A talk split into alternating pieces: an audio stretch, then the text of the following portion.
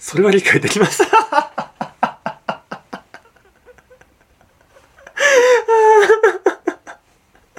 共感された。はい、こんにちは、ゆうびです。え、今回ですね、チャット GPT を使って農業の疑問に答えてもらったって、そういった内容です。皆さん、あの、チャット GPT ってね、巷で今よく聞かれる AI のね、チャットなんですけれども、皆さん試しましたかね？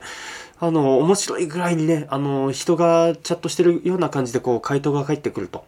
これは、もしかしたらね、こう、YouTube でこういうハウツーもの喋ってる人からしてみたら、あれ、これはまずいぞと、なんか思われるかもしれないんですけれども、チャンネル登録者が100人いった時に出した記念の動画みたいな、指破りを見てくださる皆さんに、あなたに向けてみたいな中で、僕はこういうことを言ってました。10年後とかになったら AI とかがねこんな感じでね擬人化されてそれでいろいろ教えてくれるっていうことになるかもしれないですけど今まさにね、その言葉だけでこう返答、文字だけでの返答はこういうふうに返ってきてるんで、ちょっとこれは楽しみだなと、個人的に。検索するよりもさささっとこう人に聞くような感じで回答が返ってくるっていう、そういったのもね、ちょっと一緒に経験していきたいなと思います。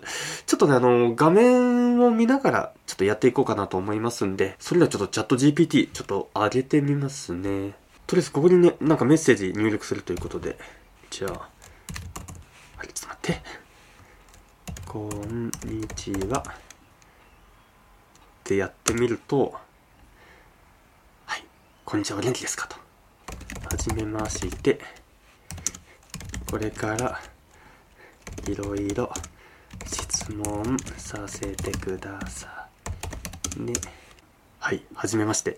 何か質問があれば遠慮なくお尋ねください。お答えできる限りお答えいたします。はい、とても謙虚な姿勢でいいですね。じゃあ、まずですね、えーっと、自分のコンテンツのタイトルというかそういう内容で質問してみたいなと思います。例えば、えっと、スモモを受粉するにはどうしたらいいのかってちょっと聞いてみますね。スモモを受粉するにはどうしたらいいの？はい。えー、スモモを受粉するには以下のような方法があります。1、花粉媒介昆虫の誘致。スモモは蜜を出すために花を咲かせます。その際、蜜を求めて飛来する蜜蜂や花蜂などの昆虫が花粉を運んでくれます。したがって、スモモを栽培している場合は、周辺に蜜源となる植物を植えたり、蜜を出すための措置を取ることが、ことで、花粉媒介昆虫を誘致することができます。人工受粉、これ2番ですね。もし周辺に昆虫がいない場合は人工的に受粉することもできます。スモモの花が開花しているうちに、毛筆や綿棒などを使って花粉を収集し、他の花に塗りつけることで花粉を移すことができます。ただし、スモモは自家不和合成。あ、すごい。自家受粉が不利になるため、え不利のため、同じ品種の木同士の受粉では実が十分につかないことがあります。そのため、異なる品種の木を近くに植え、交配して実をつけるようにすることが望ましいです。あ、すごくないですか、これ。ねえ。この人工受粉で、ねえ、こういう、まあ、やり方がありますよって、こう言ってくれて、この、最後ですよね、この、ただし相撲は自家不和合成のためってね、ちゃんとここまでやってくれるっていうのは、いや、結構な、結構な、あれですね、面白いですね。次に、スモモの摘果の仕方、ちょっと聞いてみますね。スモモの摘果は、どんな感じで、えー行えばいいのかなはい。えー、はい、回答が。スモモの摘果は以下のような手順で行います。1、摘果の時期を確認する。スモモは花が咲いてから実が成長するまでに時間がかかります。実が成長し始めたら、摘果の時期が時期が近づいています。一般的にスモモの摘果は実が直径2、3センチ程度になった頃が適しています。おー。2、3センチ程度。おこの時期に摘果をすることで実が大きく美味しいものが収穫できることができます。2、摘果する実を選ぶ。摘果する実は、株全体の健康状態を考慮しながら大きくなりすぎている実や株に、ま、負担をかけるような実、形が悪い実などを選びます。また同じ枝に複数の実がついている場合は小さくなっている実を選ぶことが望ましいです。3、摘果する。はい、選んで摘果する。はい。摘果する際は、実の付け根にある小さな茎をハサミなどで切り取ります。この時、根元にある葉や、あ芽や葉がついている場合は、これも一緒に取り除きます。また、身の回りにある早めも必要に応じて摘み取ります。4、適合のケア。ケアがある。適化後は、あ、ごめんなさい、適化後のケアですね。適化後は株に負担をかけないように適切な管理が必要です。適化した実や芽を取り除くことで株のエネルギーがより大きな実や新しい芽の成長に集中することになります。また適切な水やりや肥料の施肥などを行い健康な株を維持することが大切です。すごいですね。えー、ハサミなどで切り取るべきなんですね。まあ確かにそっちの方がいいかもしれないですけどね。適化後のケアっていうのもすごいですね。あの、身を取り除くことで。うん。まあ確かにね。まあ確かになっていう、なんかそういうもっともらしい回答ですよね。身が直径2、3センチ程度になった頃が適していますが、まあ確かに、確かになってね、思いますよね。こう、マッチ、なんだろう。マッチ棒程度だとちょっとね、まだまだ受精かか不受精かかわかんないんですけれども、そうですね、2、3センチくらいだったらもうわかりますもんね。いろいろあれですね、こう、確かに、確かになっていうところもあれば、まあ具体的な方法としてちょっとあれっていうところもあったりとかして。でも、すごいですよね、こうやって出てくるわけですからね。じゃあ続いて、スモモの選定ってどうしたらいいのかって、ちょっとそれ聞いてみますね。これ文章で説明って結構難しいんじゃないかなと思うんですよね。選定の仕方ってね、文章でどう言ってくるんだろう。スモモの選定ってどうしたらいいのはい。スモモの選定は以下のような手順で行います。1、選定する時期を確認する。スモモの選定は春と秋に行います。春の剪定は新芽が出る前の冬のうちに行い、枝を整えることが目的です。秋の剪定は秋に収穫した後、冬に備えて行います。2、枝の選別。枝の選別は成長点から遠い古い枝や上部の枝が下に向いているような枝などを選び切り取ります。また健康な枝や花芽や亀を持ってている花をのあ枝を残すようにします。3、枝の切り戻し。切り戻しは枝の先端から適切な場所で切り取ることで樹形を整えるために行います。スモモは樹形が広がりやすいため、幹から離れた場所で切り戻すようにします。また、花芽や亀がついている場合は、それらを優先的に残すようにします。4、剪定後のケア。剪定後は傷口から病気や虫、虫害虫害が入らないよう、剪定剤を塗ると良いでしょう。また枝を切り落とす際には、はす、ノコギリ、ハサミか。ん？はさみやはさみを。これはさみっていう感じだよな。いや、のこぎり、いや、のこぎりは違いますね。ハサミやハサミを消毒することが重要です。剪定後は株の状態を確認しながら適切な管理を行い、健康な木を維持するようにします。以上の手順でスモモの剪定を行うことができます。ただし、スモモは一般的に剪定に弱く、間違った剪定方法を取ると株を傷めたり、実の収量が減ってしまう場合があるため、注意が必要です。です。はい。どう、どうすか？うん。まあ確かにっていうところもあれば、うんっていう、なんか当たり障りのない回答っていう感じですね。でもなんかそれがもっともらしくこう、回答を来てるんで、うんって感じですね。多分おそらく相撲戦ってどうやってやるのってね、やったことない人がこう、聞いたら、まあ確かにこうだな、ね、こういう回答来たら、あ、そうですかってなんか、なんか納得させられちゃいますよね。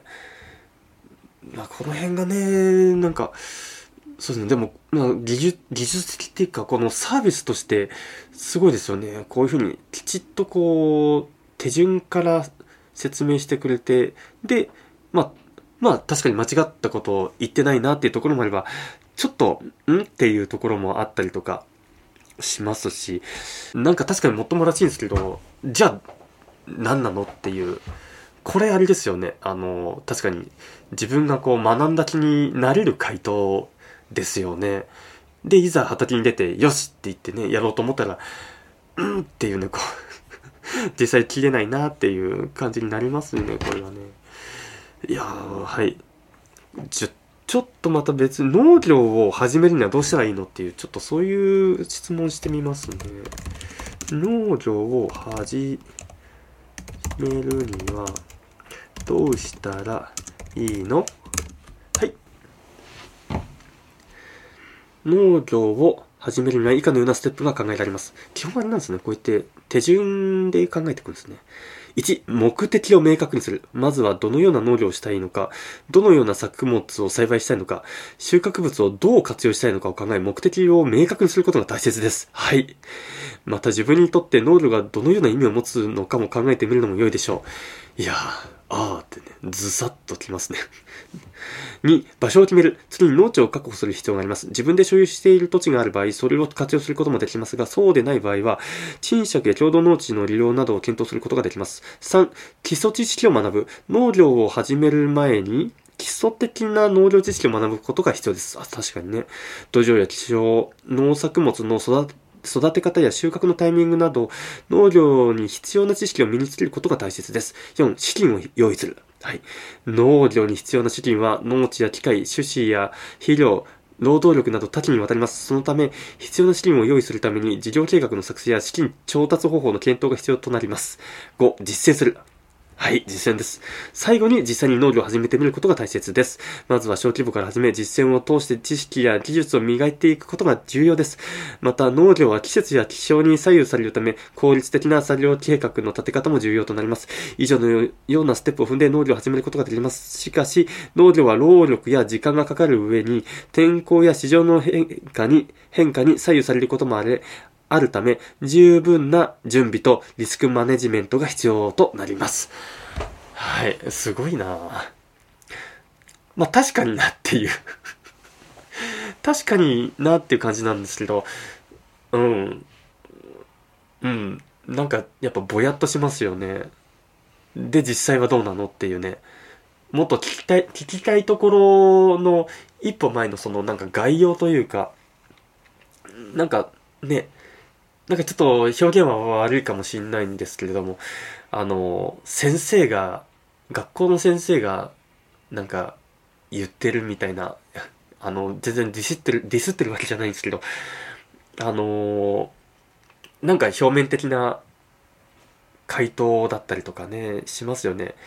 まあ多分、あの、僕もね、自分のことちょっと言えないですけれども、ね、なんかこのあれですね、なんか今気づきましたけど、やっぱこの GTP、GPT か。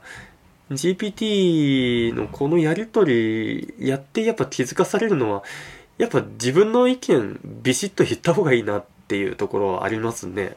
なんか僕も結構こういう場合もありますよ、こういう場合もありますよってこうね、ついつい言っちゃいますけど、ね、まあなんか大事だから言おうって思いますけれども、でもやっぱ確かにこう当たり障りのない回答ってなんかちょっとつまんないっすね。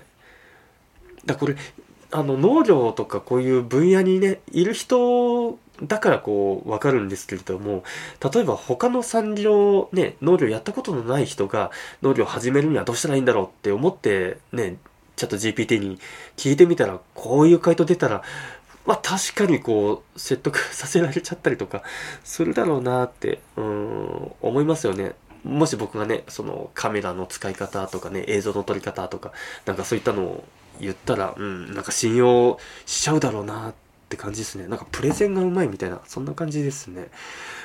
はい。えっと、続いてですね、あの、僕のコンテンツで、農業で関わってはいけない人ってどんな人って、ちょっとこれ質問してみたいと思います。農業で関わってはいけない人ってどんな人？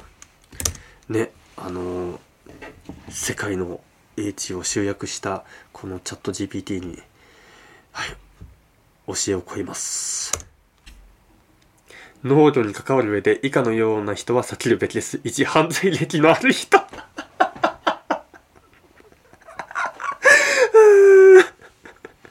農業は公共の福祉に関わる事業であり、社会的な責任を持つことが求められます。そのため、犯罪歴のある人は信頼性が低いとされ、農業に関わることは難しいでしょう。2、薬物依存者やアルコール依存者。農業は危険が伴う作業が多いため、安全性を重視する必要があります。また収穫物に対する衛生管理も重要です。そのため、薬物やアルコールに依存している人は、作業上のミスや収穫物の品質低下につながる可能性があるため、関わることは避けるべきです。3、無関心な人。うん。農業は熱心な努力と継続的な取り組みが必要となります。無関心な人は、作物の栽培や収穫、品質管理などに十分な労力を注がない可能性があるため、農業に適さないとされます。4、農業法令違反者。農業は様々な法令や規則に基づいて運営されています。法令違反を行っている人は農業に関わることができない場合があります。例えば、無許可で農地をして使用している場合や、汚染された土地を使用している場合などです。あ、なるほどね。以上のように農業に関わる人には一定の要件があります。農業は社会的な責任を持つ事業であり、信頼性や安全性、品質管理が求められます。なんか最後はなんかちょっとかっこいいですね。あの、持ち上げてくれるなって感じで、あの、社会的な責任を持つ事業ですよ、農業って。ねえ、いやー、犯罪歴のある人。うーん、まあ確かになとかね。で、2番、薬物依存症やアルコール依存症。まあ確かになって。無関心な人。あ、これはもう、激しく同意というかね。えー、4番、農業法令違反者。うん、まあ確かになって感じですね。農業で関わって、あ、農業に関わってはいけない人なんじゃないかな、これ。そうですよね。うん。まあ、あれかな、これ質問の仕方が変だったかな。はい。いいですね。面白いですね、これね。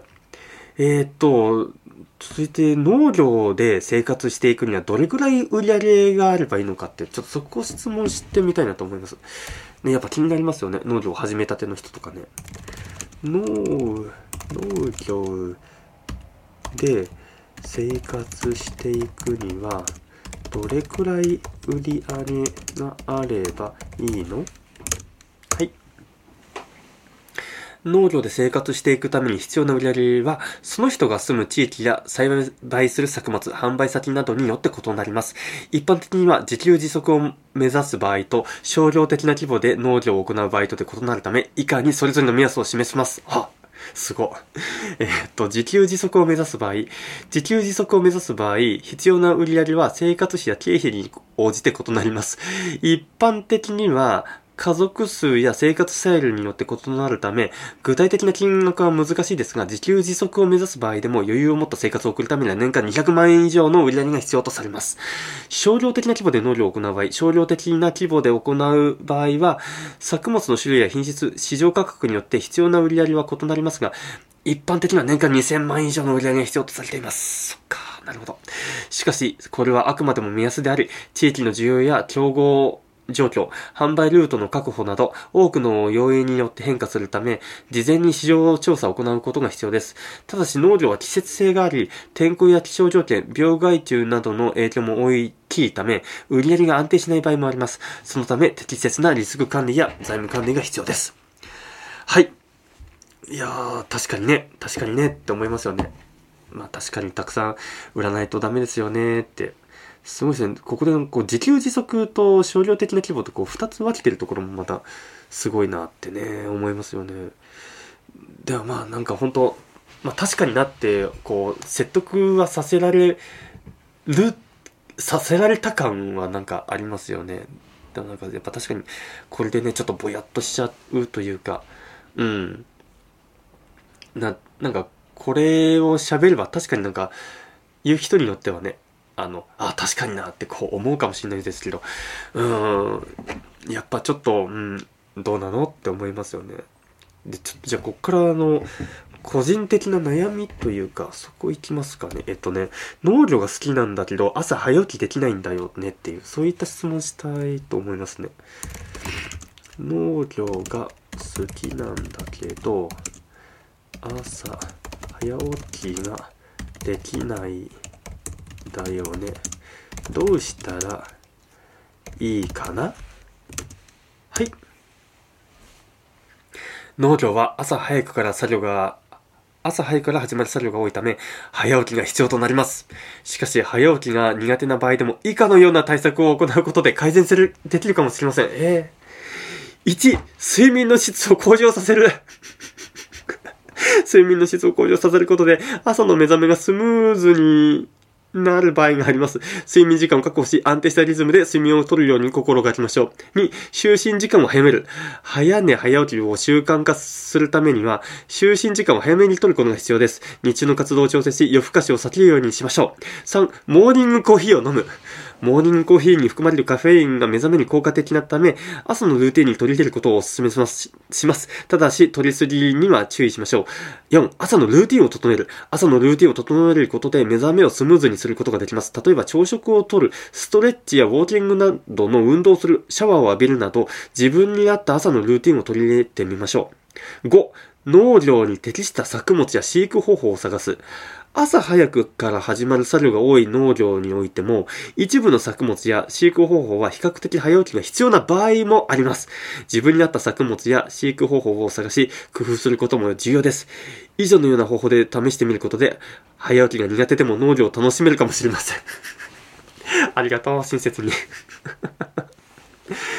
ね、睡眠の質を向上させるってまあ確かになと思うし、就寝時間を早める。確かにな。モーニングコーヒーを飲む。まあ確かになって。朝のルーティンを整える。あ確かになって。5、農業に適した作物や飼育方法を探す。確かになですよね。うーん。でも僕あれなんですよ。ちょっとコーヒーあんま飲めないんですよ。飲めない。うん。あんま飲みたくないんですよ。にちょっと苦手なんで。ここどうなんだろう。でも、僕は、コーヒーが苦手なんだよね。できれば飲みたくないし、で、そうですね。就寝時間も早く寝ることができないんだ。なぜなら、仕事が忙しいし動画編集もあるから遅くまで起きちゃうんだよね。どうしたら農業でどうしたら農業好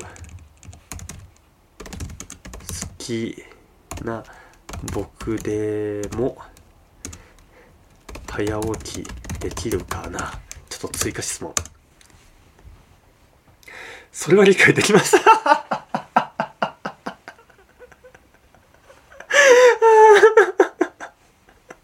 共感された朝早く起きることが苦手な人はたくさんいます。その場合、以下のような方法を試してみることができます。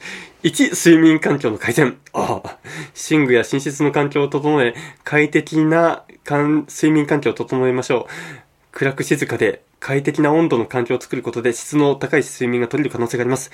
2、睡眠サイクルの習慣化。睡眠サイクルを整え、睡眠時間を一定にすることで自然に早起きができるようになることがあります。毎日同じ時間に寝て同じ時間に起きるように心がけてみましょう。3、朝の時間を大切にする。農業に限らず朝の時間を大切にすることで早起きを習慣化することができます。目覚めたらすぐに身支度をして農作業や日課の準備をすることで朝の時間を意識することができます。4、農業を楽しむ。農業は自然との共存であり、その美しさを楽しむことができます。朝の自然の中での作業や観察、季節ごとの変化を楽しむことで、自然との共存を感じられることがあるかもしれません。5、仕事のスケジュールの見直し。仕事や動画編集などのスケジュールを見直して 早く寝て、早く、朝早く起きるように調整することも考えられます。時間管理やタスク管理に取り組むことで余裕のある生活を送ることができます。以上のような方法を試してみることで、朝早く起きることが苦手でも農業を楽しむことができるかもしれません。ありがとうございます。いやー、あれですね、なんか、友達いない人とか、チャット GPT やると楽しいかもしれないですね。あー、すごいなまあ確かになっていう印象ですよね。いや、どうしようかな確かにね、この動画編集とかね、なんかコンテンツ作るのに、ほんと時間取られちゃってるんで、ねえ、まあどういう風なスケジュールにしたらいいんだろうってね、僕も今悩んでますけど、そうですね、ちょっとその辺、ちょっとごめんなさい、こと、自分の私的な相談になっちゃうんですけど、あの、農作業も忙しい、でも動画編集、コンテンツ作りも、あの、時間を割きたい、どうしたらいいのってこう、ちょっと質問してみたいなと思います。えっと、こっちも共感しましょうかね。えっ、とたくさんたくさん教えてくれて。ありがとう。でもさえ農業が急農業も忙しくて1日そうだな8時間にしますかとりあえず。間やっててえっと動画編集編集とか情報発信もそうですね。1日4時間ぐらい？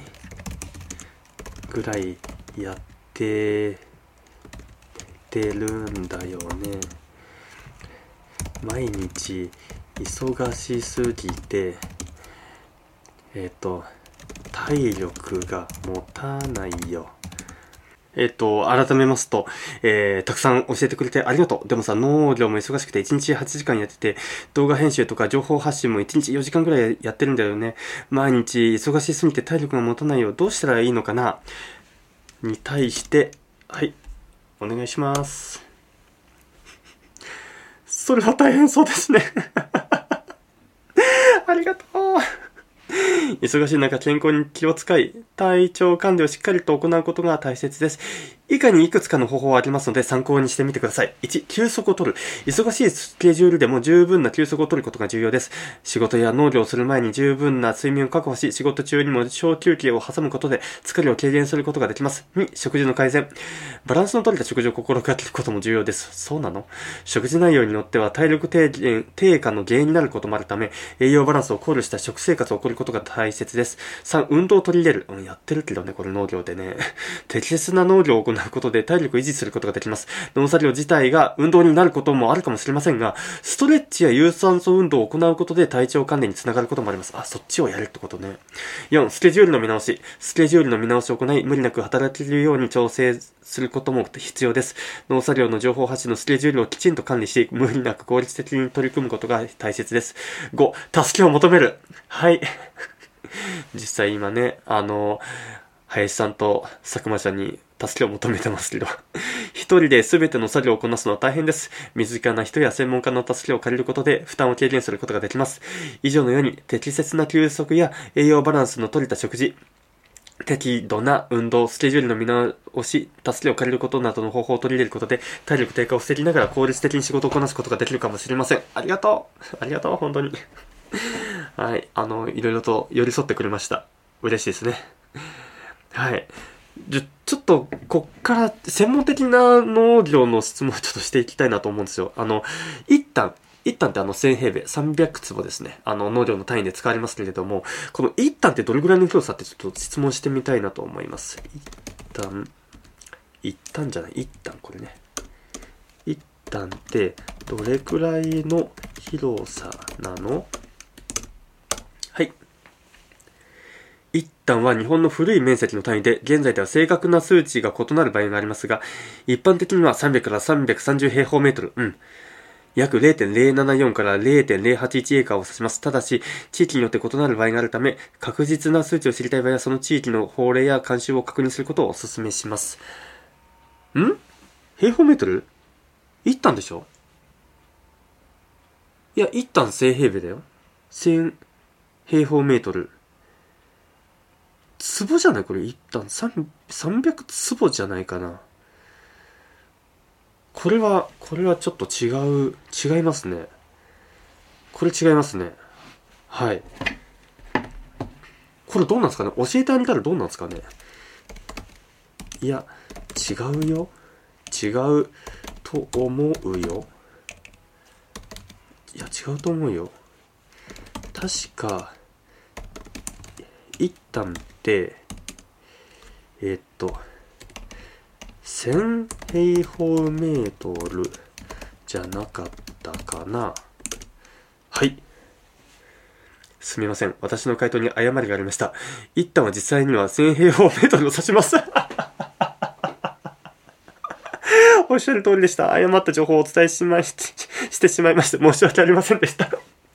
謝られた。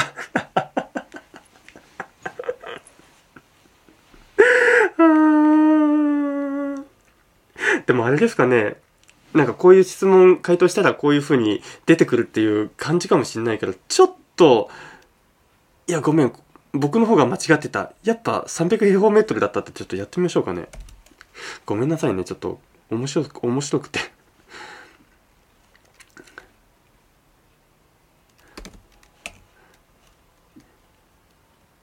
いや、こっちが間違ってた。やっぱり、一旦で、3、あ、300。300平方メートルだ、だよ。ありがとうね。はい。おっしゃる通りでした。一旦は地域によって異なるため、混乱を招いてしまい申し訳ありませんでした。ご指摘ありがとうございます。いやー、すごい優秀ですね。でも今の僕のこのレスで、あれですかね。なんか一旦はやっぱ300平方メートルですよってこうね、かたくなに言うかもしんないけど。いやー、面白い。面白い。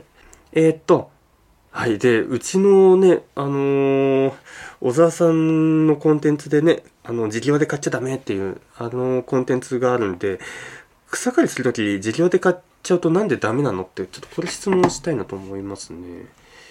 草刈りするときって、なんで自業で買っちゃダメなの？はい。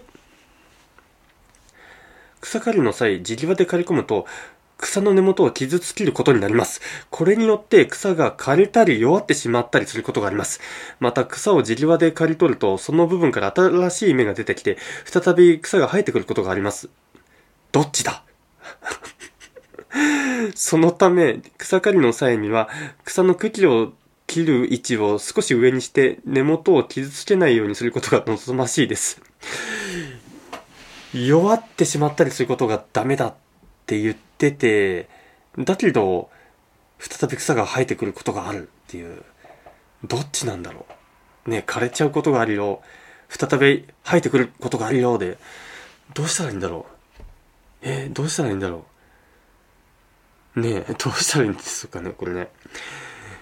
まあまあまあまあまあまあまあまあ。はい。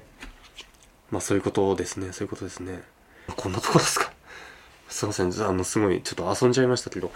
あの、こんな感じで、えー、チャット GPT、えー、やり取りしてくれます。あの、ここまでね、ご覧いただいてというか聞いてお分かりだと思うんですけれども、結構あの、なんだろう、あの、当たり障りのない回答、かつ、なんか、説明としてはすごいね、あの、もっともらしいみたいな感じなんで、なんか、今一つっていうところがね、ありますよね。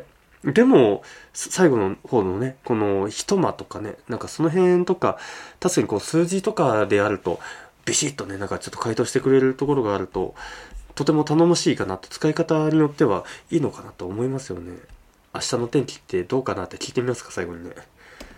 明日って、晴れるかな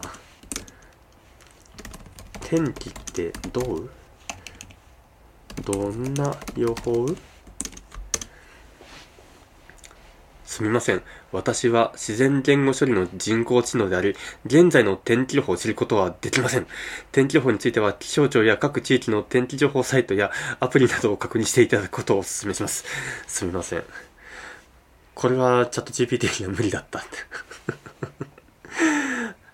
無理なこともあるんですね。